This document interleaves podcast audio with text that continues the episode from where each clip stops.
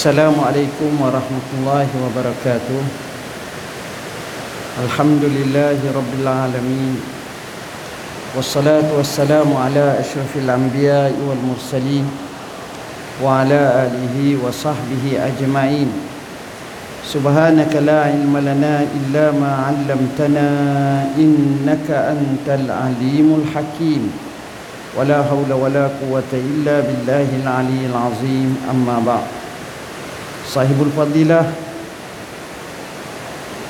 ustaz moderator yang berusaha pengarah institut Puan Norehan seterusnya pegawai-pegawai kanan institut rakan-rakan sahabat-sahabat staf-staf muslimin muslimat hadirin hadirat yang dirahmati Allah sekalian. Pertamanya marilah sama-sama kita rafakkan setinggi kesyukuran kepada Allah. Tuan-tuan, hujan merupakan satu nikmat Allah Subhanahu wa taala. Hujan memberi banyak erti dalam kehidupan manusia. Dengan sebab itu Allah nisbahkan hujan kepada dirinya. Wa anzalna dan kami turunkan hujan kami turunkan daripada awan itu air air hujan yang memberi makna hujan ini cukup hebat di sisi Allah Subhanahu wa taala yang sepatutnya kita syukuri atas nikmat Allah Subhanahu wa taala ini. Betapa hebatnya hujan sehingga bila berlaku kemarau kering kita disuruh untuk melakukan solat istisqa minta hujan jadi Alhamdulillah di bumi bertuah ini di Malaysia, di Perak ini hujan turun dan kita tak sempat nak sembahyang istisqa turun dah hujan. Alhamdulillah. Sidang hadirin hadirat yang dirahmati Allah Tajuk yang kita nak bincang pada hari ini Berkenaan dengan Mencari keretaan ilahi Dan pada hari ini juga saya akan bahagikan kepada dua. Pertama saya akan bercakap sampai pukul tiga setengah. Dan kalau ada nak tanya soalan-soalan sama ada bertulis lagi baik supaya boleh saya baca. Dan yang keduanya selepas daripada itu kita tutup dan kita tengoklah apa yang sepatutnya iaitu kita cuba buat ulasan atau rumusan daripada ceramah kita ini. Tuan-tuan dan puan-puan yang dirahmati Allah. Kadang-kadang kita fikir kehidupan kita. Kehidupan kita ini dengan masa yang ada banyak kali apa yang berlaku dalam hidup kita kita berjalan mengikut fasa-fasa kehidupan. Dan kadang-kadang kita ini lebih bersifat diprogramkan. Maksud saya bangun pagi siap-siap pergi kerja. Petang balik. Begitulah kalau ada masa sikit-sikit begitu. Jadi kita telah terprogram. Setiap hari macam itu Keduanya Kadang-kadang Kita menggunakan masa yang ada pula Yang kita tak diprogramkan Satu kalimah selalu kita guna Berehat. Balik rumah berehat Berehat Berehat. Jadi Pergi kerja Balik rumah Berehat Maka baik dah Sebenarnya ini bagus. Dan ini sebenarnya sama dengan Orang-orang lain pun sama dia pergi kerja, dia berehat. Dia balik kerja, dia berehat. Tapi kita nak cari reda ilahi, dia bukan cara macam tu. Dia mesti ada nilai tambah lain. Nilai tambah lain ni penting. Contohnya kalau kita tengok ada orang tu dia balik kerja, dia pergi masjid. Dia nak pergi kerja pagi, dia semayang subuh berjemaah dia juga jenis orang yang cuba beri kesedaran kepada kawan-kawan dia. Betapa pentingnya untuk dia hidup sebagai muslim sejati. Jadi di situ barulah kita akan rasa. Antara perkara yang mungkin kita tengok mencari keredaan ilahi ialah berkenaan dengan masa yang ada pada kita. Masa masa yang ada pada kita ni tak banyak sikit je tuan-tuan Orang kita hidup 60 tahun, 70 tahun, 80 tahun. Tu banyak tu. Dia tak macam dulu 800 tahun, 900 tahun, 1000 tahun umur. Sekarang tak 80 tu tua benar dah. Galibnya 60, 70, 80. Mutakhir ni pula ramai yang mati mengejut. Ittaqul mauta fa innahu ya'ti baghtatan. Takutlah kamu kepada kematian kerana dia datang mengejut. Seminggu lepas, dua tiga hari baru ni, dua orang sahabat saya meninggal dunia. Bukan tua. Bawah lima puluh ataupun bawah enam puluh. Muda sangat. Pada fizikal zahir nampak sehat. Kalau kita baca surat khabar, kita tengok berita, kita tengok macam ni, ini biasa berlaku. Cumanya tuan-tuan Apa yang kita nak isi masa yang ada pada kita? Apa yang kita nak Jelmakan masa yang ada pada kita ni? Kita cakap nak cari reda Tuhan. Tapi kalau orang tanya kita sendiri Awak puas hati tak awak hidup cara macam ni? Kita kata Allah Tak sempat lah ustaz. Kita tak rasa apa-apa Kenapa kita tak rasa apa-apa? Kadang-kadang kita tak tahu macam mana pengisian kita setiap hari itu. Makanya kita setiap kali sembahyang kita ikrarkan di hadapan Tuhan Inna salati wa nusuki wa mahyaya wa mamati lillahi rabbil alamin. Sesungguhnya salatku ibadatku hidupku matiku kerana Allah Tuhan sekalian alam. Bila kita sebut solat ibadat itu jelas. Tapi hidup kerja ni kehidupan. Gi mari ni kehidupan. Makan minum ni kehidupan. Kahwin semua sekali ni kehidupan. Gi pasar kehidupan. Masuk pejabat kehidupan. Jadi kehidupan pun mestilah kerana Allah Ta'ala. Barulah kita akan diberi pahala oleh Allah Ta'ala. Ni kita kena jelas. Bila kita tahu matlamat kita kepada Allah Subhanahu Wa Ta'ala maka timbul satu perkara yang penting. Macam mana kita nak menilaikan dan nak memutukan?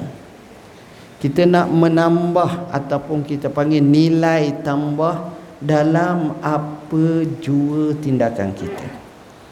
Bila saya sebut nilai tambah ni, saya akan sebut dalam bab maksud yang saya maksudkan dua perkara. Pertama dari segi cara kita melaksanakan kerja tu.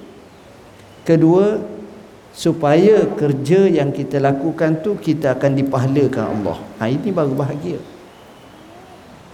Baik, pertama ini basic Tapi basic ini inilah yang paling payah kita nak buat.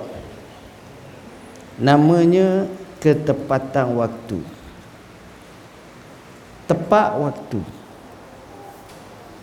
Tepat waktu ni tak ramai orang boleh buat. Kita janji pukul 2.30 Kita mari 2.32 Tak tepat lah Tapi kita selamba, relax, berada, share Dua empat puluh. Okey lagi. Kadang-kadang janji dua setengah Tiga baru sapa Biasa. Tak tepat ini satu perkara Yang sudah biasa berlaku Dalam kehidupan manusia. Yang kita naknya Kehidupan kita ni Biar kita tepat waktu. Cuba train. Bukan sekadar punch card sahaja tepat waktu sembahyang pun awal waktu kerja pun efisien semua daripada itu Saya baru balik daripada Tengganu tuan-tuan. Baru siapa pagi tadi. Sebab tu sepatutnya pagi tadi saya mau tak sempat lah. Balik tak lama. Dua hari, tiga hari. Gitu je lah. Menariknya. Jadi ramai saya temu orang. Orang ni mari temu mari ni. Ada seorang hamba Allah tu mari temu saya. Mari jabat salam molek-molek saya tanya kerja mana? Kerja di Nagoya. Saya dengar Nagoya tu saya jadi apa Nagoya? Nagoya ni Jepun tuan-tuan. Orang Melayu. Jadi imam. Imam. Imam di Nagoya. Lama dah. Dia kata sebelum ni Osaka. Tu nama dak apa dengar je tu. Tepat tu dak ingat. Kita dengar Tokyo je biasanya. Osaka. Lepas tu Nagoya. Cerita punya cerita. Nak cerita orang Jepun tuan-tuan. Orang Jepun ni dia dibagi kepadanya sifat pangcua yang amat-amat sangat. ramai orang tak boleh ikut. Dia telah membina satu sistem tepat. Tepat dia ni semua semua. Kalau kat kita kapal terbang kadang-kadang delay tu biasa tuan-tuan kawan kita kita janji 4.5 sampai ke 5.5 bengkak dia tuan-tuan lama janji dan kita nak macam mana? Delay. Terdelay kata. Di Jepun, sahabat kita cerita, dia tidak ada jadual dia berdasarkan kepada waktu yang kita buat. Maksud saya begini. Kalau kat kita kapal terbang pukul 9 ataupun kereta api pukul 9 yang kedua 9.30 dia tak main macam tu. Dia akan main pukul 8.58 atau 9.3 minit. Atau 9.27 minit atau 9.33 minit dia dah main setengah-setengah macam kita ni pukul 9, 9 setengah, pukul 10, 10 setengah, pukul 10, 45. Dia dah main. Dia main tu. 10, 40, 4, 10, 46. Dia buat main macam tu. Kenapa? Kenapa dia buat macam tu? Kadang-kadang kita tak tahu. Sebenarnya, bila dia buat macam tu, dia nak menunjukkan dan nak menzahirkan ketepatan. Tepat punya. Tepat punya.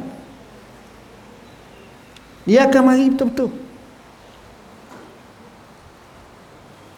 Mari betul-betul.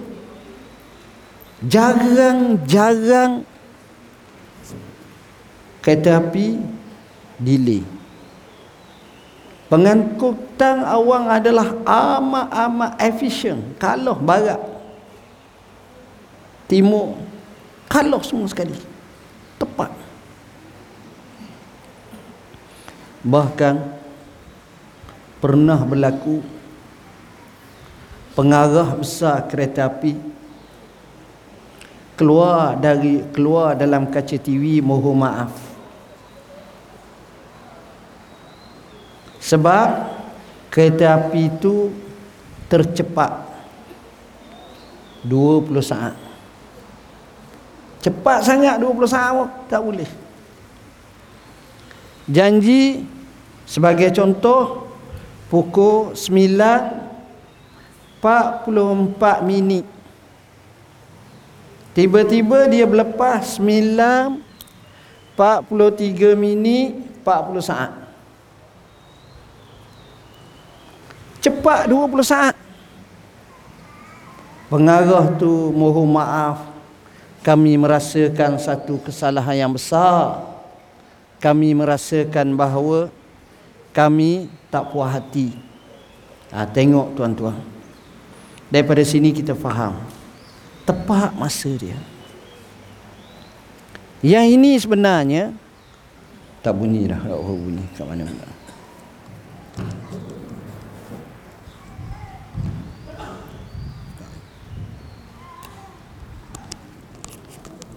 Yang ini sebenarnya tuan-tuan menggambarkan apa? Tepat. Dia jaga masa dia. Saya tanya. Saya kata, "Syekh, orang Jepun ni kenapa dia jadi macam tu?" Kita tak akan boleh ubah. Kita ubah dua hari patah balik mula. Tak jadi. Orang Jepun Dia bina perubahan ni Lebih daripada 4 ke 500 tahun lepas. Zaman raja-raja Jepun dulu Dia ada musim pertanian. Bila musim pertanian Mereka kena bertani dalam waktu ni saja. Tiba-tiba ada orang tu Dia nak ekstra dia tani waktu lain. Yang orang macam ni kena pacung. Sebab tak ikut sistem. Jadi dah 3-400 tahun dah telah kerja macam itu dan ditanam macam itu dia berubah. Masuk fasa kedua namanya tu fasa pertama tu fasa paksaan Masuk fasa kedua namanya fasa istiqamah iltizam. Jadi selepas 100 tahun, 200 tahun, jadi pokok ni ikut betul-betul, ikut betul-betul. Masuk fasa ketiga namanya fasa lazah. Kelazatan. Dapat hasil dah. Jadi nak ubah ni bukan ubah dua hari. Bukan ubah dua tiga hari. Tuan-tuan tengok, kaji tengok dah orang isap dadah. Orang isap dadah ni tuan-tuan Bila dia masuk dalam pusat serenti Ataupun seumpamanya Dekat nak keluar Ustaz dia tanya Mak mu nak keluar dah? Nak dah. Kau nak berubah tak? Nak berubah tak? Sungguh Sungguh. Kau tebak. Ustaz suruh saya tebak apa kali? Empat tu kali Saya tebak. Sungguhnya cakap. Ustaz pun rasa apa bagusnya mak mu Dia balik rumah Seminggu je tahan. Dua hari pertama pergi masjid. Tok Imam rusi Eh macam nak take over jawatan aku dah. Tiba-tiba Mula dah berubah Temu kawan ni kawan ni Isyak balik. Dua minggu kemudian takak balik masuk balik. Oh mu baru ni kata ni Allah tak tahan Ustaz Sebab berubah sekejap. Yang kawan ni telah dilatih perubahan begitu lama lama lama kita tengok kesal ini keadaan mereka. Bak waktu mereka menang. Kita kalah. Sebab itu kadang-kadang jam orang hebat ni dia sengaja mencepatkan jam dia 5 minit bagi saya tak payah cepat. Nanti kalau orang terambil jam dia tengok waktu semayang masuk dah dah masuk. Ha, takutlah katakan. Jadi biarlah ikut betul waktu. Tapi nak ceritanya tepat waktu. Kita begitu juga. Kalau kita boleh tepat waktu sebenarnya Islam ni memang bagus. Siapa boleh jaga semayang awal waktu? insya-Allah. Perjalanan waktu dia tu tepat saya pergi ke Madinah baru ni. Baru ni pun dah 3 4 bulan dah. Menjadi tetamu. Dalam anugerah jaizah uh, Al-Amir Naif bin Abdul Aziz berkenaan dengan yang hafaz hadis yang karang macam-macam. Jadi nak ceritanya satu ketika satu ketika uh, kita duduk dalam kereta buat dengan ulama dunia. Daripada Brazil ada daripada Dubai ada daripada Morocco ada macam-macam. Nak pergi ke Mekah. Saya seorang lah saya Melayu. Cakap jugalah. Cerita macam-macam. Moga ulama macam-macam. Dia cerita. Dia kata orang dulu orang Islam dulu kalau dia janji dia janji berdasarkan waktu sembahyang kita tak. Tok Imam dia boleh kenal orang tu kaki masjid ataupun tak. Mari kat rumah Tok Imam. Mam nak jemput datang rumah. Imam kata bila? Malam ni. Masa mana? Dia pun jawab pukul 8 Tok Imam. Tok Imam serba salah sebab bila pukul 8 maknanya masa tu lepas baru maghrib.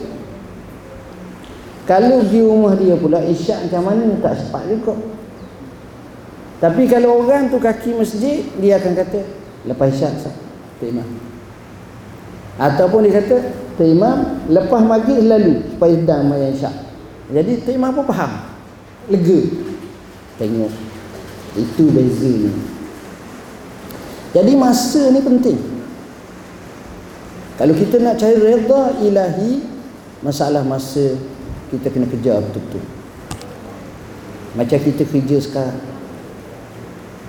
Kadang-kadang kita kerja apa keberhasilan kita pada hari ini kita boleh buat? Apa yang kita boleh selesai dan kita settlekan hari ini? Kadang-kadang kita tak nampak.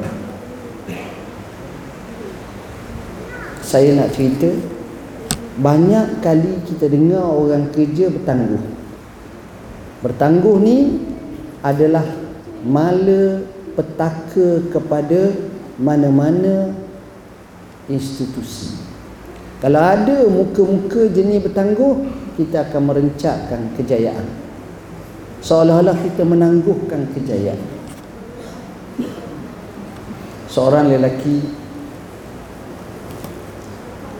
pergi bertemu dengan kaunselor yang amat hebat namanya Dr. Sadler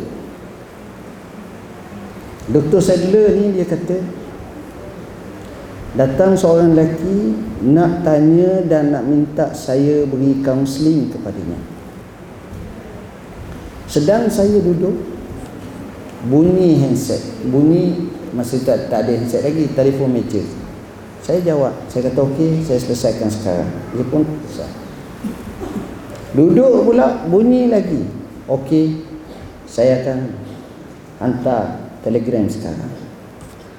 Duduk sekarang bunyi. Saya akan suruh display saya buat sekarang. Semua begitu Akhir sekali dia masih patah. Dia kata saya selesaikan masalah sekarang. Awal Orang ni jawab apa? Wahai tuan doktor Masalah saya sudah selesai Baru nak cakap Terganggu tiga empat kali ganggu Dia tengok perbuatan doktor tersebut.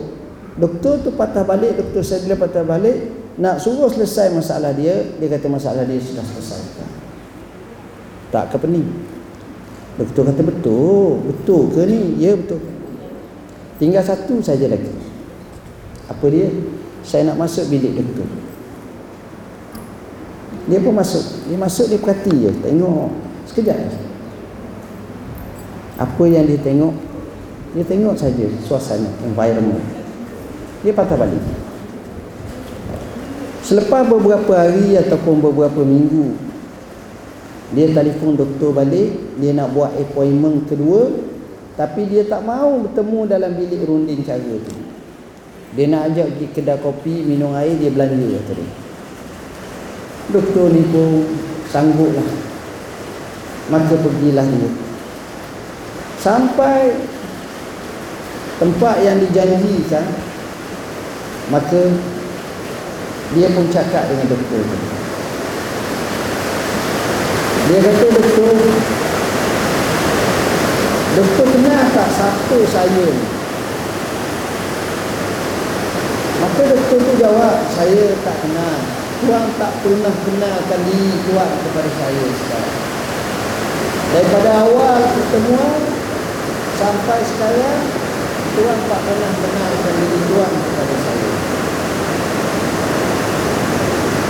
Bila sebut macam itu, dia pun perkenalkan diri dia. Kata, Tuan Doktor, saya ni adalah board director ataupun pengarah yang besar bagi syarikat konglomerat yang terbesar di Amerika.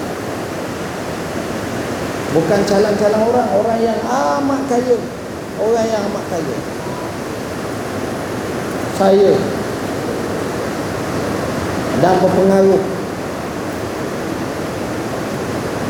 Saya datang kat doktor tu kerana kerja saya bertimbung-timbung.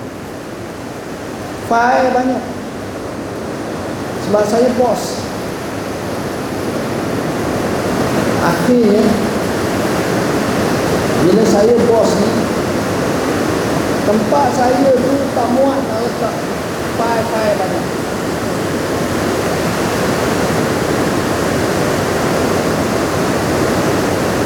Kemudian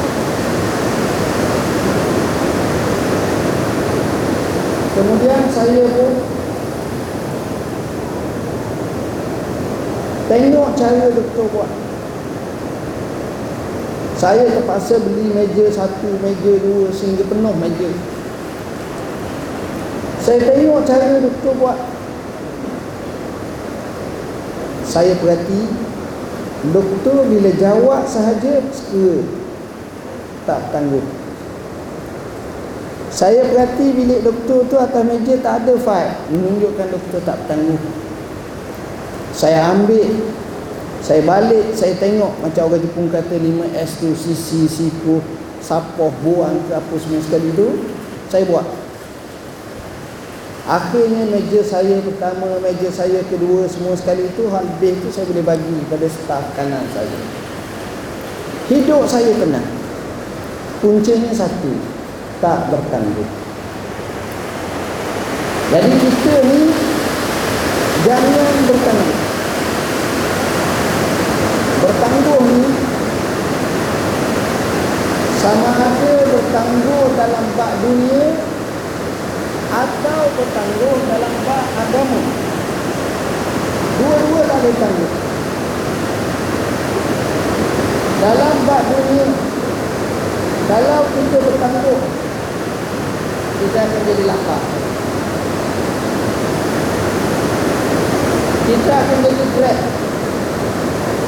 Kita tengok macam mana kadang-kadang syarikat yang bina satu-satu bangunan, satu-satu projek dia tulis pada sekian-sekian siap tiba-tiba tak siap bertangguh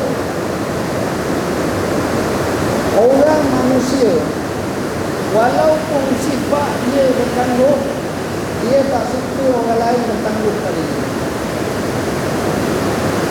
manusia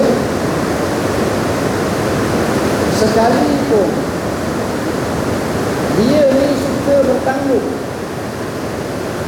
dia tak mau giliran dia dia terpaksa tunggu kerana kes bertangguh. Ha, jadi daripada sini tuan-tuan kita dapat ambil satu pengajaran dalam kerja kita jangan bertangguh orang lain jauh ke depan kita masih lagi dalam keadaan tak selesai. Orang lain jauh dah maju, kita masih lagi laku lama di tahap lama. Orang lain dah jauh dah menjalani kehidupan jauh lebih selesa. Kita masih lagi dalam ruang hidup yang amat terhad. Ini hasil daripada bertanggung.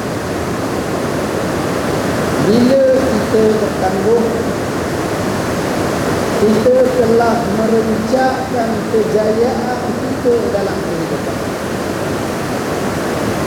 Bila kita bertanggung, kita menyebabkan kejayaan kita itu terhad dan terhalang tak ke mana-mana. Jadi jangan bertanggung tuan-tuan. Ini poin bagi saya. Kalau tuan-tuan nak maju dalam hidup, jangan bertanggung. Kalau nak berjaya dalam hidup Jangan bertangguh Kenapa jangan bertangguh? Kerana kita kena faham Sepatutnya kita selesai pagi ni Kita bertangguh petang Tengok-tengok petang kita sakit dulu Tayar panci Mak di kampung panggil menuju Ada meeting urgent jadi akhirnya hak sepatut siap pagi tadi tak boleh siap. Silat-silat dua hari, tiga hari. Bila drag, drag, drag, akhirnya ke mana? Siapa rugi? Seluruh hal menyebabkan keputusan rugi yang ni, rugi yang ni, rugi tak dapat berjalan. Oleh kerana itu tuan-tuan, sifat yang terbaik elakkan diri kita daripada bertangguh. Jangan bertangguh buat kadar kemampuan yang ada kedua dalam bab agama ramai di kalangan kita bila tanya sedara kenapa tak pergi masjid, tak pergi surau, tak belajar Allah? Minta maaf lah ustaz. Saya sibuk. Saya sibuk. Ustaz takkan tak tahu saya? Tuan-tuan Orang yang paling sibuk Itulah orang yang ada masa Yang yang tak ada masa ni Yang buat-buat sibuk atau menyibuk ha, Itu ada masa. Sibuk. Tuan-tuan tengok kadang-kadang ada budak Umur 20 tahun, 18 tahun Dia main handset. Kita tengok dia 2 jam setengah Tangan ni lebih banyak daripada pegang putih tasbih sibuk. Cuba tanya dia Syekh entah kaya ada 14 juta ke? Ada topak pun suruh mak topak. Tapi sibuk apa benda rugi. Habis masa sibuk itu je. Sepatutnya kita kena hendakan macam tu. Jadi rugi kita. Kita duduk sibuk, sibuk, sibuk. Akhirnya Apa berlaku? Ada orang-orang tua Yang dia ni pakak besar Atau tak pakak besar pun Kerja, kerja, kerja. Bila tua Baru nak belajar semayang. Baru nak kenal masjid. Bila dia datang ke masjid Ke surau Umurnya 65 dah masa tu dia tengok budak umur 20 tahun mari masjid semayang dengan tertib dan terni. Dalam keadaan baik hati dia akan rasa sesal air mata dia mengalir dia akan kata kenapalah aku tak sedar dalam usia 20 tahun 65 baru sedar masa tu pun kalau sedar kalau tak sedar dengan sakit pula dengan gautnya, darah tinggi, kecil manisnya, kolesterolnya, macam-macam lagi lah tak dapat.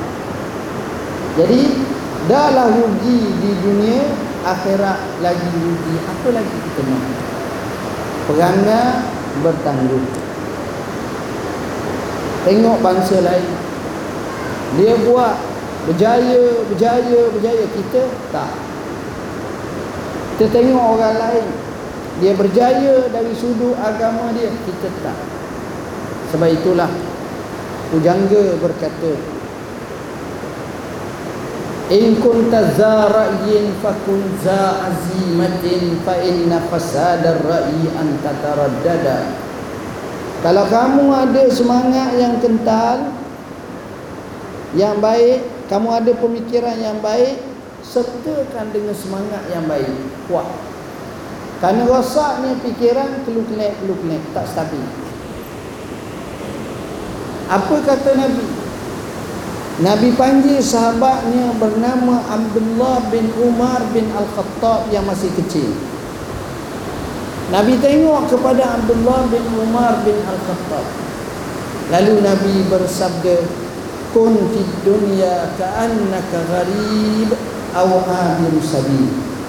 Jadilah kamu hidup di dunia seperti orang asing, orang asing atau orang musafir. Kenapa Nabi sebut orang asing? Kenapa Nabi sebut orang musafir? Kerana dua orang ni sentiasa ingat ke tempat asal. Sentiasa ada target. Orang musafir dia nak bawa balik ke anak isteri dia. Orang asing dia nak bawa balik ke negeri dia. Dia ada target. Tanya Amah Indonesia. Ni. Kita tanya dia. Apa pasal awak mari kerja sini? Saya nak cari duit lah saya nak bina balik keluarga saya. Saya nak hantar balik. Dia ada kata jadi kalau kita rasa dalam zon selesa tak ada target ah, ini masalah. Orang lain mari negeri kita dia kaya kita takut lama je. Orang lain mari negeri kita dia boleh tenang mudah mewah. Kita macam biasa je hasilnya yang rugi kita sendiri Abdullah bin Umar ibn Al-Khattab faham apa yang Nabi sebut tu. Jadi apa dia kata? Dia kata iza amsayta fala tantaziris sabah wa iza asbahta fala tantaziril masa' Wahuz min sihatika lima radika wa min hayatika lima utika. Kalau kamu waktu petang jangan bertangguh waktu pagi. Kita patut saing sekejap je petang tu. Kita tak ada apalah. Yang ini saya saing pagi esok je lah. Tuan-tuan tahu yang kita saing tu Patutnya 20 lah, 30 lah tu kita ambil masa 3 minit, 5 minit.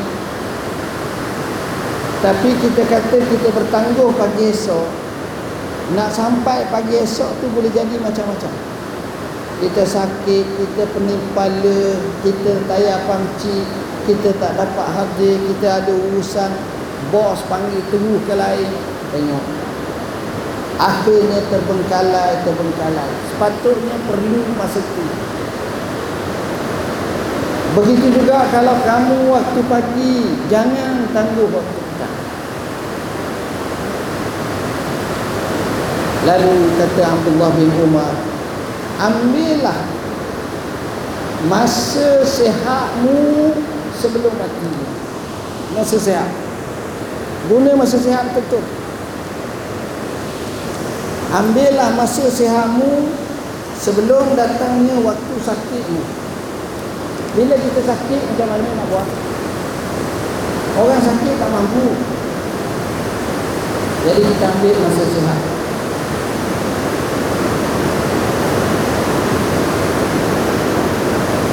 Kita ambil masa sihat dengan sebaik-baiknya. Kerana bila sakit ni tuan-tuan bersama sakit itu jiwanya lemah. Semangatnya lemah. Keadaannya lemah. Nak buat pun tak berapa kata. Fizikalnya lemah. Jadi pada masa itu dia luntur kalau berlaku paksaan kepadanya dia menangis. Dia adalah awak tak tahu ke? Saya susah saya sakit. Nangis ini dia. Masa sihat sebelum sakit Tuan-tuan kasihlah Orang Islam Orang Islam Kalau dia ni hidup senang Alhamdulillah Gaji dia pun banyak. RM5,000, RM6,000 sekolah RM7,000 sekolah Banyak Tiba-tiba dia sakit. Dia masuk hospital. Dia diwakkan di hospital. Apa yang dia fikir tuan-tuan?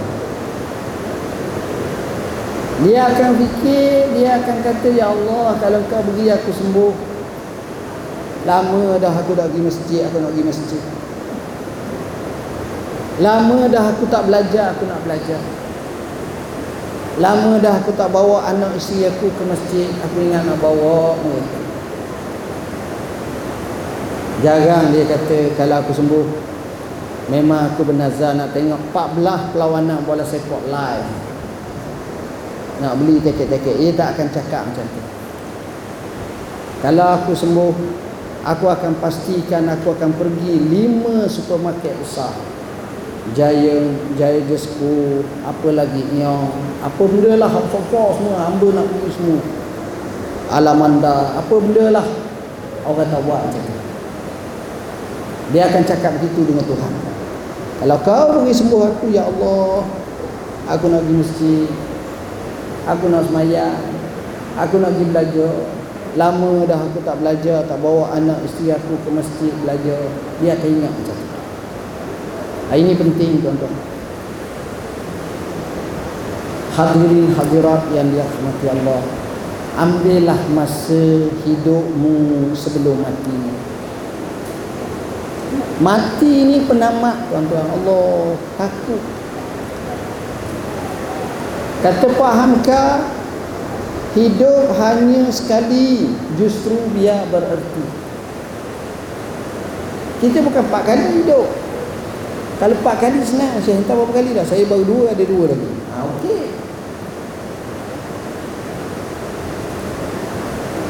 Sejujurnya kalau saya tanya kampung kita ada dua orang. Dua-dua ni baik dengan kita. Umurnya 45 tahun. Dua-dua umur 45 tahun. Yang pertama ni budaknya baik cerdik bijak. Dan dia businessman. Maka dia berjaya dia menjadi jutawan kampung. Dia set up syarikat dia pula ada empat syarikat besar. Dan berjaya semua. Dia pula ada pula pada syarikat dia pula dia ada macam-macam lagi. Kelebihan-kelebihan yang dia ada macam-macam bila dah dia berjaya seperti itu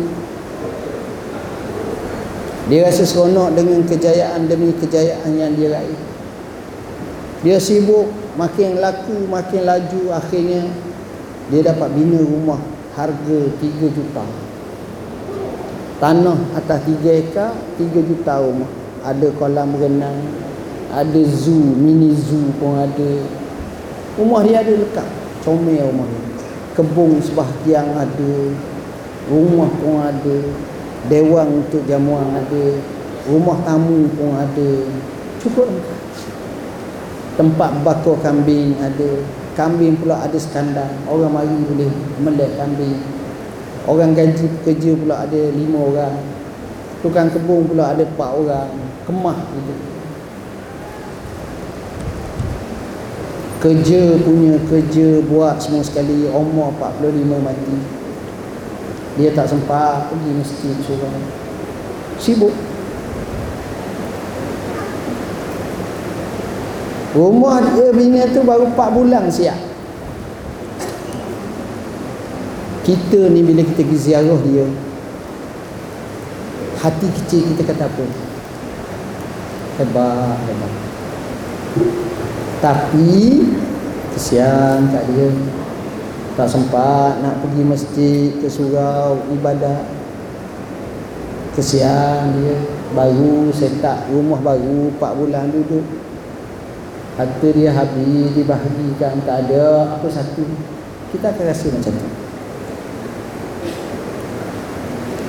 Sahabat yang kedua kerjanya jadi cikgu je umur 45 kaki masjid kaki surau. Duduk masjid jadi AJK masjid. Set up program panggil ustaz. Jadi gotong goyong kadang-kadang tukang izan kadang-kadang jadi imam kadang-kadang dia mengimarahkan masjid. Panggil gini-gini tiba-tiba dia mati. Rumah dia tak besar sederhana kita pergi tok imam pergi tok bila pergi orang masjid pergi kata apa. Allah bertuah dia. Tengok kau tadi dah sebut tuah dah. Sebab ukuran Tok Imam, Tok Bilal bukan ukuran hidup kaya dunia tu. ada 14 juta pun pada masa tu bukan hak dia dah. Rakyat. Saka tapi hak ni kita kata untung dia. Dia lah paling banyak buat masjid kita. Tok Imam pun rasa sedih Tok Bila pun rasa sedih Orang kampung pun rasa sedih. Hatta Tok Imam Tok Bila Jawatan kuasa masjid Orang kaki masjid ni Pagi-pagi pergi makan roti cana Makan Lepas mai subuh lah biasanya Sudah makan roti cana Roti ni Nengu masing-masing Allah kata cikgu Cikgu mak tu bagus sungguh Kata dia Orang ni kata memang aku rasa dia baik dia ni. Masya Allah. Orang ni sebut, orang ni sebut, orang ni sebut, orang ni sebut. InsyaAllah lah doa lah tu. Kenapa? Kerana dia ambil peluang sebelum dia mati dia buat. Kita kena buat macam tu. Cuba tuan-tuan. Tak rugi. Sebab itu kita kata orang yang berjaya bukan orang yang berjaya semata-mata boleh kumpul harta. Orang yang berjaya bukanlah orang yang berjaya semata-mata menjadi kaya. Orang yang berjaya bukanlah orang yang berjaya kita tengok asetnya banyak orang yang berjaya bukanlah orang yang berjaya semata-mata dia sifarkan hutangnya tapi orang yang sebenar berjaya apabila dia berjaya di dunia untuk mengikut mencari redha Allah dan dia berjaya di hari akhirat kelak maka itulah orang yang paling berjaya. Dunia dia berjaya akhirat dia berjaya. Tuan-tuan seorang putera raja. Namanya Ali. Di zaman kerajaan Abbasiyah. Putera raja ni dia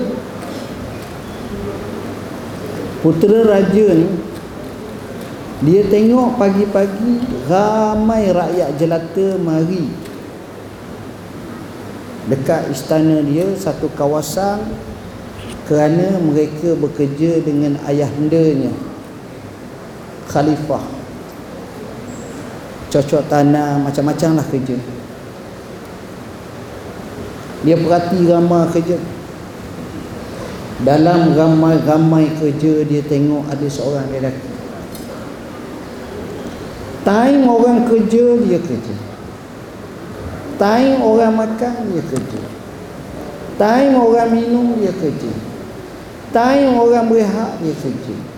Time orang sembahyang baru dia sembahyang. Sebab lagi banyak kerja lagi banyak dia dapat upah. Kerja. Akhirnya dia pun pergi kat orang ni. Dia kata kenapa kamu kerja macam ni? Dia kata saya kerja kerana saya ada anak ada isteri saya nak tanggung dia saya nak kata khalifah putera raja ni kata tak cukup ke gaji kau cukup tuanku cukup alhamdulillah jadi macam mana cara kau manage harta kau ni? Kata kalau saya dapat gaji petang tu, saya akan balik.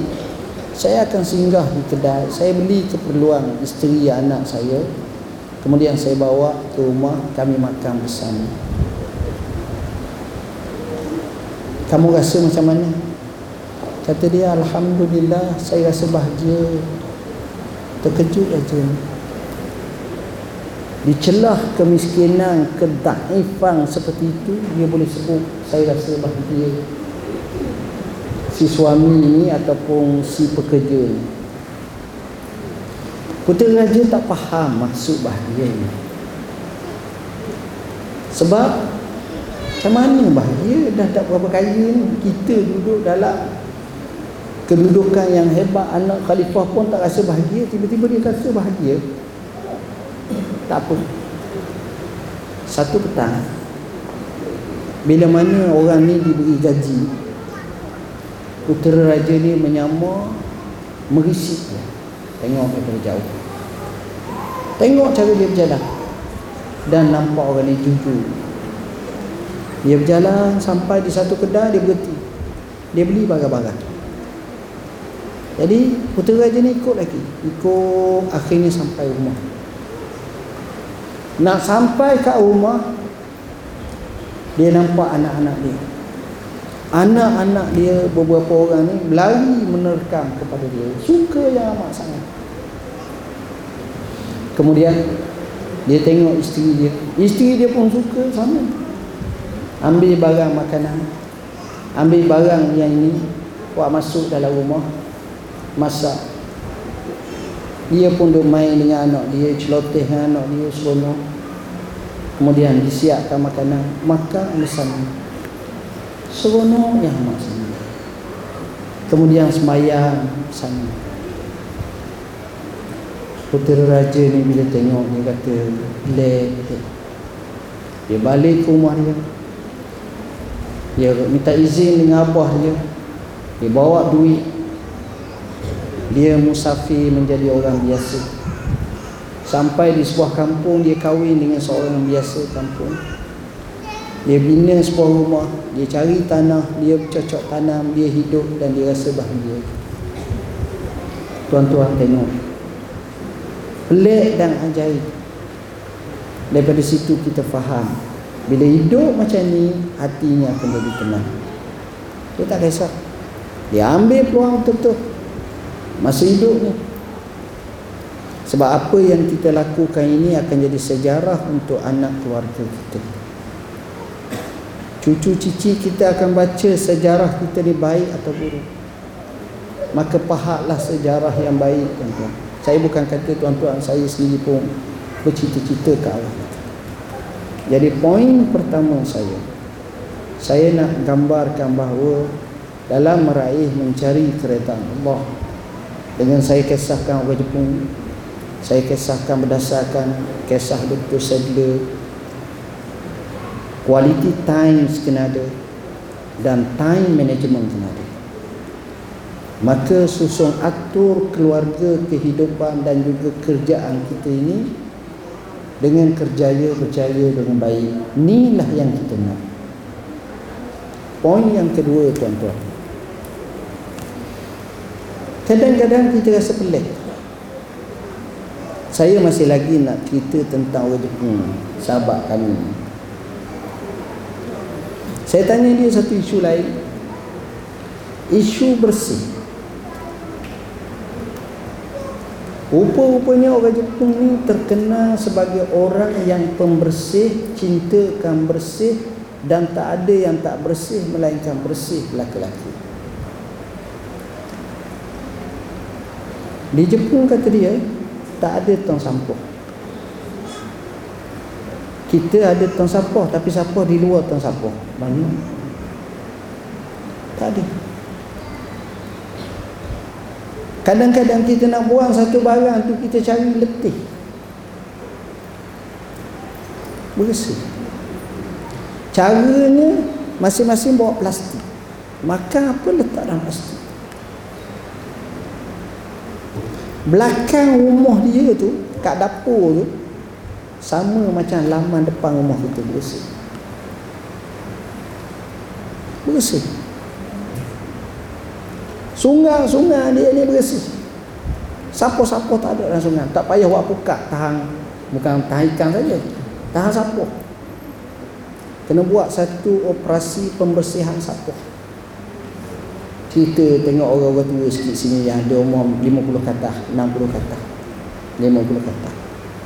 Kita pernah dengar zaman dulu dan kita pernah rasa zaman dulu orang kampung kalau pergi sungai boleh minum air sungai. Tahun 70-an bukan lama sangat. 60-an, 50-an Boleh lagi minum air sungai. Tapi zaman sekarang berani. Tak berani. Syekh minum air sungai. Aku bagi kau 5 riak. Dia jawab Aku bagi kau 10 riak. Kau minum. Ha.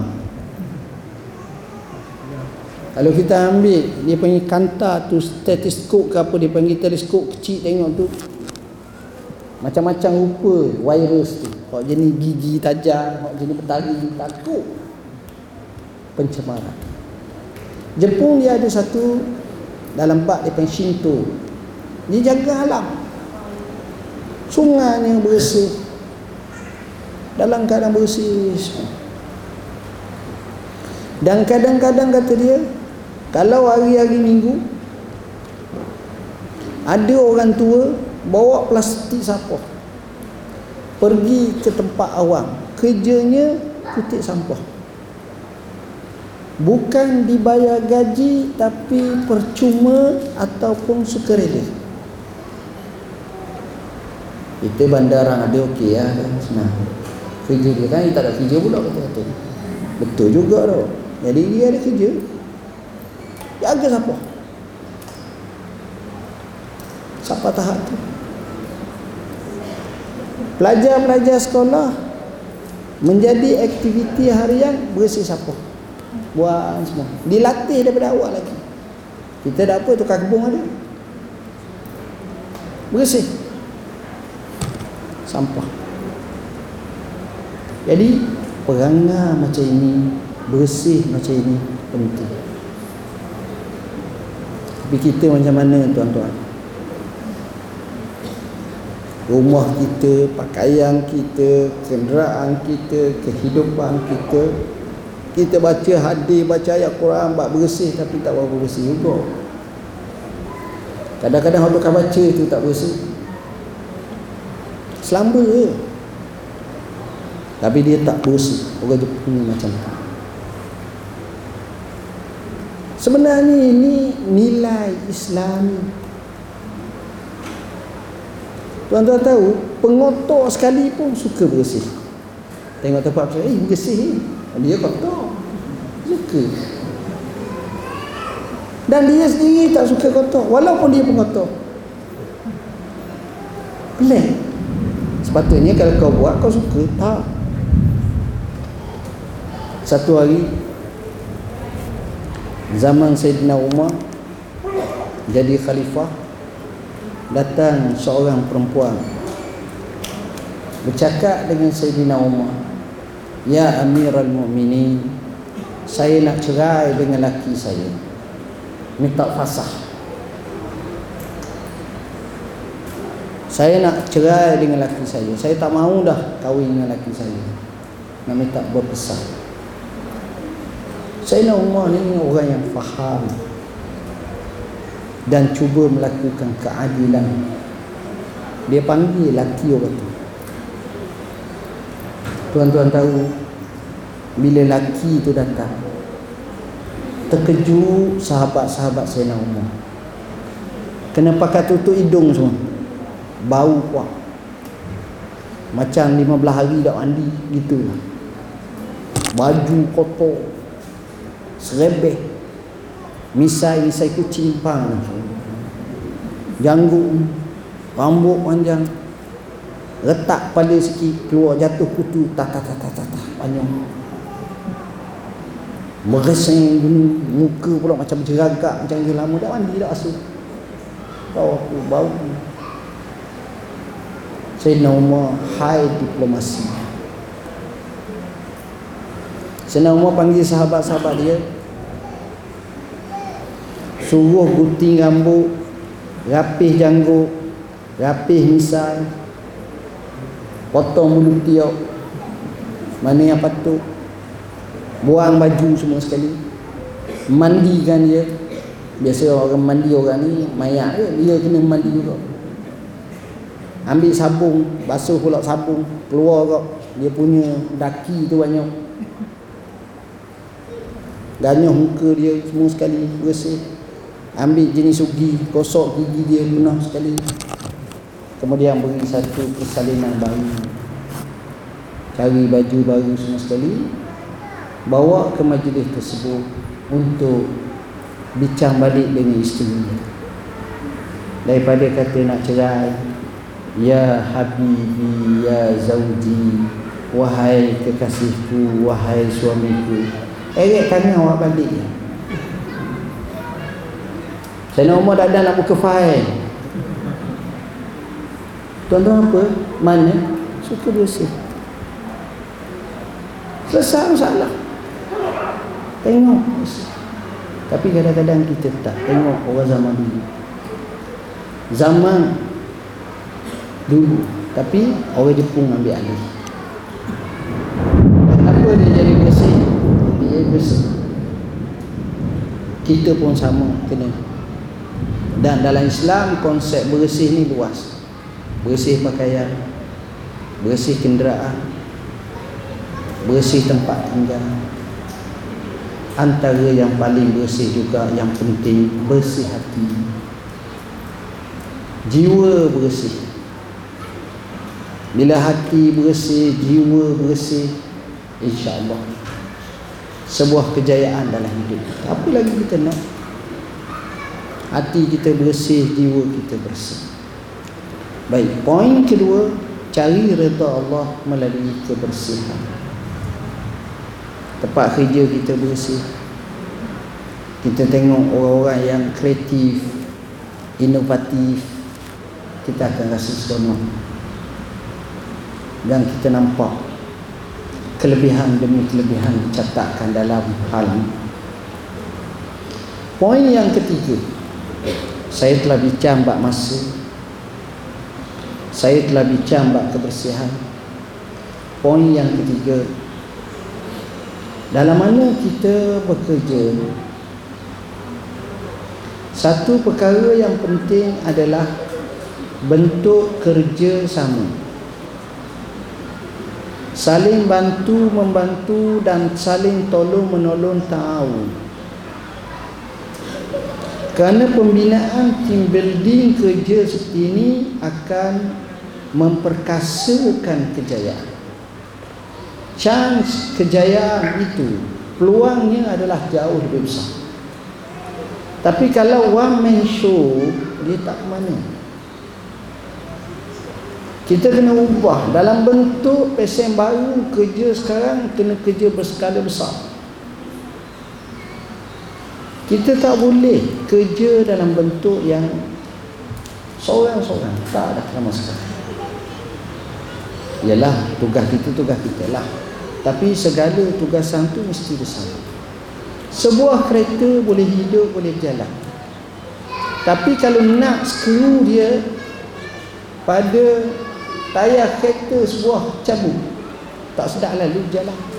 Satu kecil je kalaulah kita tengok dia punya minyak hitam dia tak ada krim bahaya lagi satu je. Dia kena kerja sama semua. Bergerak. Jadi konsep kerjasama ni kena pupuk, kena develop. Jangan kita tak rancang kerja Tapi kita rancang banyak kerja Kerana kalau tak ada kerja Dia jadi masalah Sebab itu orang yang hebat Dia kena cari kerja dia kerja, cari kerja. Jangan cari kerja lain pula. Kerja hak dia lah. Ada orang tu mari jabat dah tahu apa dia. Saya relax saya bagian ni je. Dah. Cari kerja. Orang yang ada produktiviti yang banyak ni, inilah orang yang mahal. Cari kerja. Kerja ni, kerja ni, kerja ni. Kita tengok. Contohlah seorang ibu suri rumah.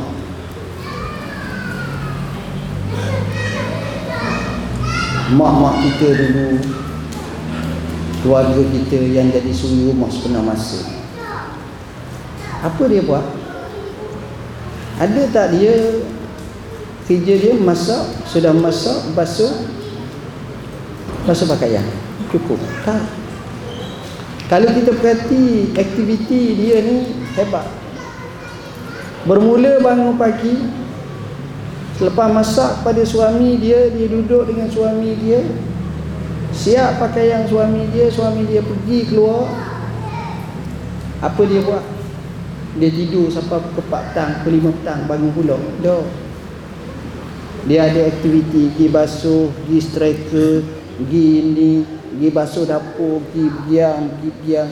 Kadang-kadang tu kita tengok, Masya Allah. Ah, teringat minggu ni, bahagian atas belum sapu lagi. belum vacuum lagi dia buat kerja sebab dia cari kerja tapi kalau gaya bebas gaya waktu aku kerja aku tak apa. Suami aku mari nak balik nanti aku order lah pizza hut. Telefon ha mari betul laju tu. Oh siapa? Bayar ada? Tapi tak ada apa lah. Tapi tengok dia cari kerja kita dalam ni pun kena cari kerja cari kerja apa benda yang kita kena buat kerja? Kerja kerja insyaAllah. Tu baru kerja. Ada orang pergi kerja tapi tak ada kerja dia pergi kerja tapi tak ada kerja. Relax berada ni ha, ya. tak ada kerja ha. Puak-puak ni kadang-kadang berimankan pada masa Kita tengok masa. Empat setengah balik ni Ada berapa? Ha, Tengok. Ada pukul lima. Kerjanya punch saja Pergi ke punch Balik punch Pergi punch. Kita kena tukar pola. Sebab itu saya bagi saya Saya tak kisah Saya lah tapi undang-undang kena ikut lah bagi saya bukan orang duduk kerja tu Dia mari awal, dia balik lewat Bukan kerja tu tapi berapa yang menghasil dalam kerja kamu? Apa benda yang sumbang? Apa yang kamu buat ini? Apa yang kamu dapatkan buat? Apa yang kamu selesaikan masalah buat? Sebab itu orang yang hebat. Masa dia pendek, dia selesai banyak masalah. Tapi orang yang malang, masa yang banyak, oh ni tak selesai, oh, tu tak selesai, oh ni oh ah, oh ni oh ah, oh ni oh ah. Betul. tuan-tuan kena dalam satu dapatan yang menjadi CEO atau pengarah atau ketua mana-mana jabatan sebenarnya yang hebat kurang daripada 10 orang yang lain hanya mengambil tempat saja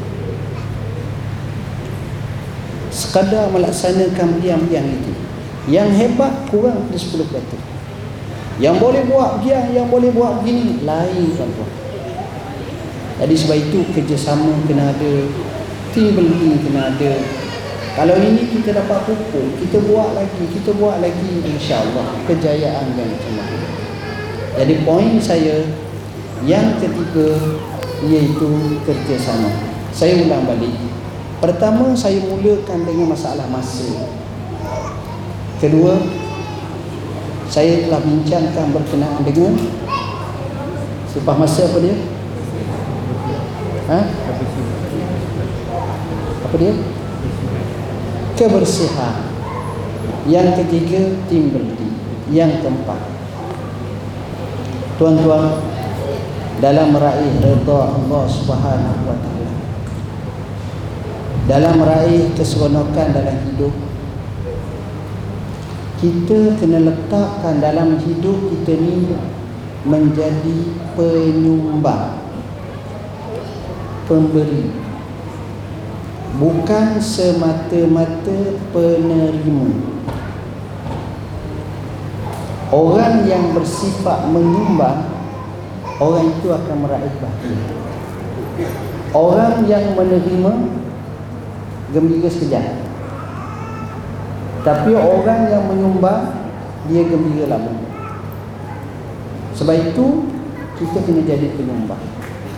Penyumbang idea Penyumbang buah fikiran Penyumbang kehidupan Penyumbang inspirasi Penyumbang motivasi Penyumbang sebahagian daripada harta Penyumbang Saya tak kata bila sebut penyumbang Mesti kepada kawan-kawan Tak pada anak, pada isteri, pada keluarga, pada ibu bapa, pada rakan taulan, kepada kadar yang kita maksud, kadar yang kita mahu. Tak bijak dia menyumbang, akhirnya dia kena disumbangkan pula. Itu tak boleh. Itu orang panggil tak pandai dalam manajemen. Penyumbang. Sebab bila kita menyumbang ni tuan-tuan, kita akan rasa baik saya nak tutup isu sikit sebagai contoh sebahagian kita ni kalau saya tanya siapa di kalangan tuan nak kaya Semua kat tangan saya Ustaz. Tak ada tuan-tuan jawab saya nak apa ke dana Ustaz. Tak ada. Saya nak kaya. Berapa ramai orang kata dia nak kaya tapi dia tak kaya? Ramai tak? Memang ramai. Hak tu hak ramai. Dia nak kaya. Tapi dia, tak dapat kaya. Kamai kerja nak kaya tak kaya. Pakai cara macam orang kaya tak kaya juga. Seorang. Cina. Dia nasihat ke orang Melayu. Dia kata Lu, lu nak kaya ke? Gua pun nak kaya. Tapi gua tak jadi kaya. Tapi akhirnya gua kaya. Kalau lu nak kaya Lu buat tiga perkara Pertama Lu kawan dengan orang-orang kaya. Kita kawan dengan orang-orang nak jadi kaya Tapi tak kaya. Beza. Sebab orang kaya Dia suka kawan-kawan dia kaya. Dia perlu bina networking. Macam kita kawan kawan rapat kita. Mak, jom kedai mak. Kita pun bawa dia dua tiga orang. Mak ni jenis pandai cakap. Selalu duduk tengok Facebook, Google. Dia kata mak, macam mana mak kita nak kaya? Kita cakap dengan mak, macam mana kita nak kaya? Mak kata, share. Kita nak pakai teori apa? teori Gates, teori Warren Buffett, teori Al-Malik Walid bin Talal, Al-Walid bin Talal, teori Mukesh Ambani, teori orang kaya Malaysia, teori Jack Ma. Nak pakai teori apa? Dia cerita su su su su. Kita kata oh hebat mak, pandai cerita. Sudah cerita, dia kata kita Syekh pinjam puluh riyal dah hak magen pinjam dua puluh riyal dah bayar lagi. Cakap kau main teori macam bagian nak pinjam pula ngaku lima puluh riyal dah lah makan aku bayar. Ha, tu banyak. Jangan cari. Hak muka ni auta je lebih. Tak payah tak payah tak payah. Letih kita. Oh teori bagian nak tengok. Oh wow wow wow sama. Wow factor tak tak datang sampai ya. Wow je. Ha ini jangan. Itu pertama. Dia cerita. Tapi kawan orang kaya. Jack Ma saya baca. Sebelum dia kaya, dia tengok orang-orang kaya. Dia kata antaranya aku suka main tai chi. Tai chi saya tak pandai. Dia kaya slow. Lalu Aku tengok orang kaya di China ni Dia tak macam kita. Kita ni keluar subuh pagi tu keluar dah. Dia keluar lewat sikit. Jadi aku kaji Kenapa dia keluar lewat? Aku rasa dia tak mau bolong dengan orang ramai Sebab dia nak privacy. Dia baca. Kedua Lu kalau nak kaya Lu kena buat baik pada ibu bapa lu Ibu lu Ibu lu seorang je. Kalau lu baik kepada ibu, lu bagi duit kat dia. Kita kan ada adik-beradik, adik-beradik kita puluh orang. Mak ni setiap kali adik-beradik balik, anak-anak dia balik. Mak tak kira anak mak sama semua, dia kata. Itu bahasa standard. Tapi dalam hati kecil dia Kalau mak balik ni bagus dia Setiap kali balik kau Letak dalam poket aku Aku buat dah tengok. Eh, eh tengok. Tenang aku Tapi hak lain Kalau Dah lah nak order Daging landok Daging itik serati Bawa anak pula 10 orang Duduk pula 4 hari. Bila nak balik bagi 50 riyal mak defisit tak mak? Defisit faham defisit makan minum tu habis 400 setengah semangat makan kalau tanya mak mak dah okey kita balik okey mak jawab suka tu. Orang panggil suka terpaksa. Kadang-kadang berlaku. Ah, tak. Tapi hak yang jenis bagi ni jarang pula balik. Jadi mak ni dia doa tuan-tuan. Ya Allah ya kan aku ni supaya jaya dalam hidup tu poin kedua buat baik pada mak. Poin yang ketiga kalau you nak kaya lu nak kaya kata dia lu jamin orang. Jamu orang. Jamu orang. Contohnya kita cuti sekolah baru ni. Kita balik kampung kita. Bawa anak-anak. Sampai kampung kita pun masuk kedai mak nak mak nak tengok kita dengan Pak De tengok. Oh mak bawa balik. Oh bawa balik. Kita pun kata mak nak Pak De semua orang kampung ni hak masuk kedai ni sekarang ni ada 6 orang, 8 orang tu ataupun 10 orang tu saya belanja semua pada roti jana je. Bukan anak tu roti jana orang kampung ni eh mak. Asal tak cakap-cakap dah kita eh mak. Dia tanya berapa pada mana Pak De kata. RM48 60 sen. Kita pun buat keluar duit RM50 ambil Pak De. Pakai seng tangan kita ni. Ambil Pak De. Pun ambil. Tuan-tuan tahu sejumlah besar orang dalam kedai yang makan hasil kita bagi tu dia kata apa? Kaya mu mak kaya mu mak dia sebut kaya. Ramai-ramai tu ada juga orang kecil manis darah tinggi lemah jantung apa ni mulut masing. Kaya sungguh kita tuan-tuan. Sebab doa sebenarnya. Kaya kalau saya cakap dengan Ji Ji doa saya kaya Ji akan kata apa pada aku doa kat kau kaya baik aku doa kat aku ha tengok tu dia akan payah tapi dengan bagi macam tu eh dia mudah kaya Tiap-tiap hari kita jamu sikit orang ni masa pagi, orang ni petang, temu orang ni jamu. Orang ni kata kaya mu, kaya mu, kaya mu. Lama-lama kaya dah. Tak kaya pun kaya. Ini secara tak langsung. Jadi tuan-tuan, slow punya slow, inilah kali pertama saya mengajar, saya ceramah paling panjang. Biasa sediah je, tapi saya tengok tu papak setengah tu letih saya. Jadi saya rasa saya berhenti setakat ini kita bukalah satu dua soalan untuk narai lepas tu kita buat majlis tahnik sekejap. Silakan kalau ada soalan.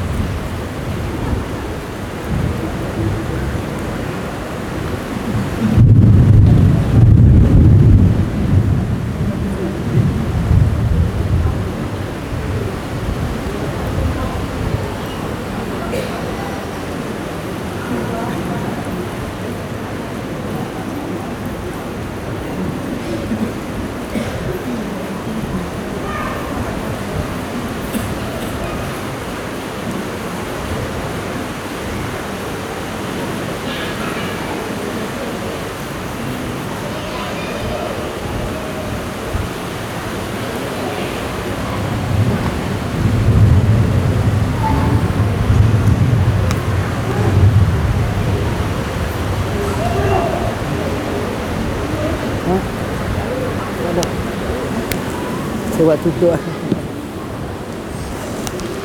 Tuan-tuan dan puan-puan yang dirahmati Allah Ustaz kata tak ada soalan. Maknanya apa yang saya ajar tu faham. Kalau tak faham buat-buat faham. Nanti faham lah insyaAllah.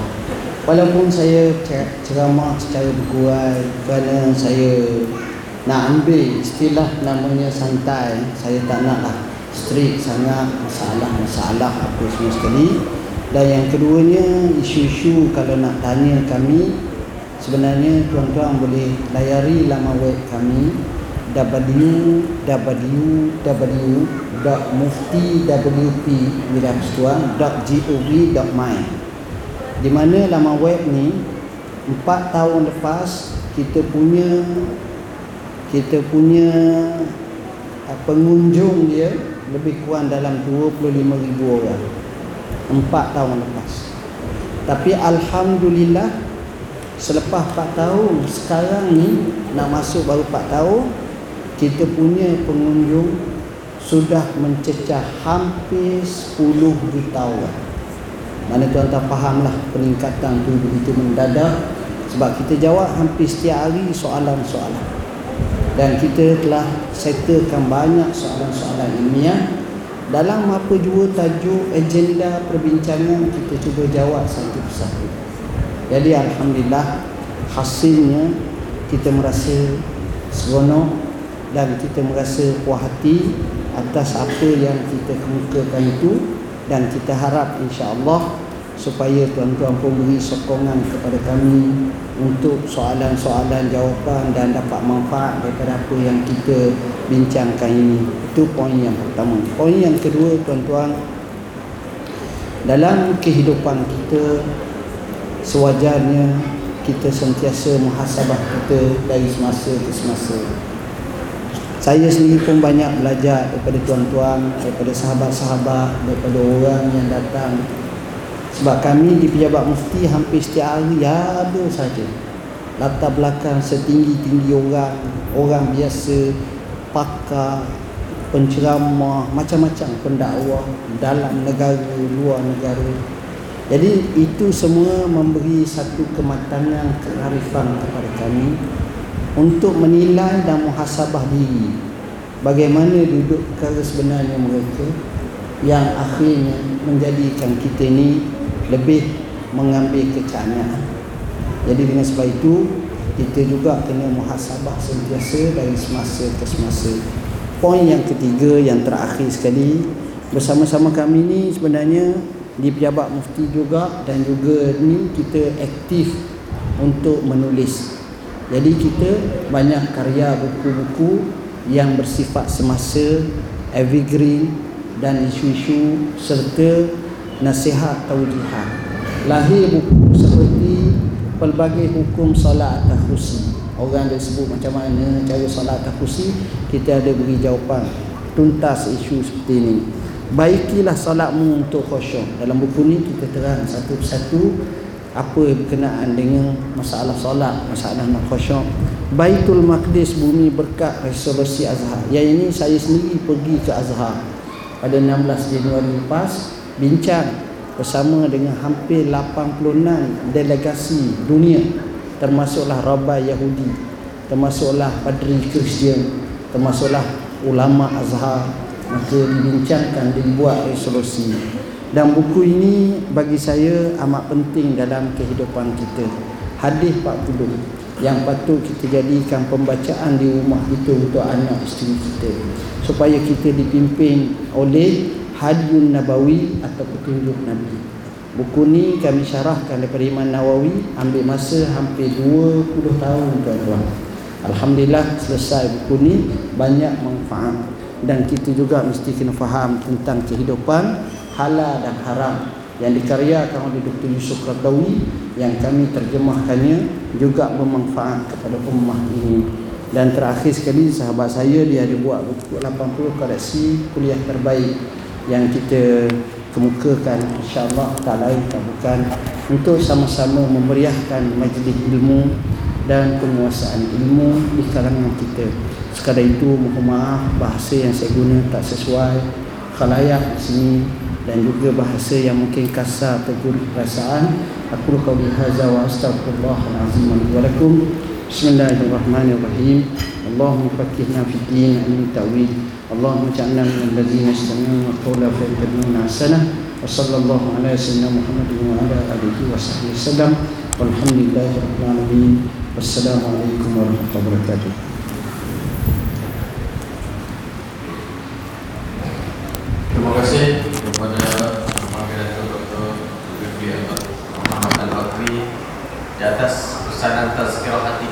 Kita pada petang ini. Semoga dia memberi, manfaat kepada kehidupan kita, keluarga kita dalam perjalanan kita menuju rada Allah Subhanahu taala. Empat key point yang telah diberikan oleh Yang Mufti iaitu pertama yang berkenaan dengan masa yang keduanya kebersihan, yang ketiganya kerjasama dan yang keempatnya kerjasama. Itu faktor yang kita rasa satu faktor yang amat mudah. Kita tengok basic saja untuk mendapat redha Allah Subhanahu Taala. Tapi kita mencari redha Allah dengan cara yang susah. Macam mana mendapat redha Allah Taala sembahyang 40 hari, 40 hari tak berhenti mencari redha Allah ataupun buat sembahyang duha dah sampai satu kali sehari mencari redha Allah. Sedangkan nak mencari redha mencari redha Allah itu adalah perkara-perkara yang basic saja perlu kita mendapat redha Allah Subhanahu Wa Taala. Jadi alhamdulillah Sidang hadirin dan hadirat yang dirahmati Allah Subhanahu wa taala. Berakhirlah majlis kita pada petang ini. Sebelum itu saya menjemputlah saya menjemputlah pada puan pengarah Mustun untuk menyampaikan sedikit sumbangan tanah hati kehadiran uh, dari Mufti ke Istul pada kali ini. Dipersilakan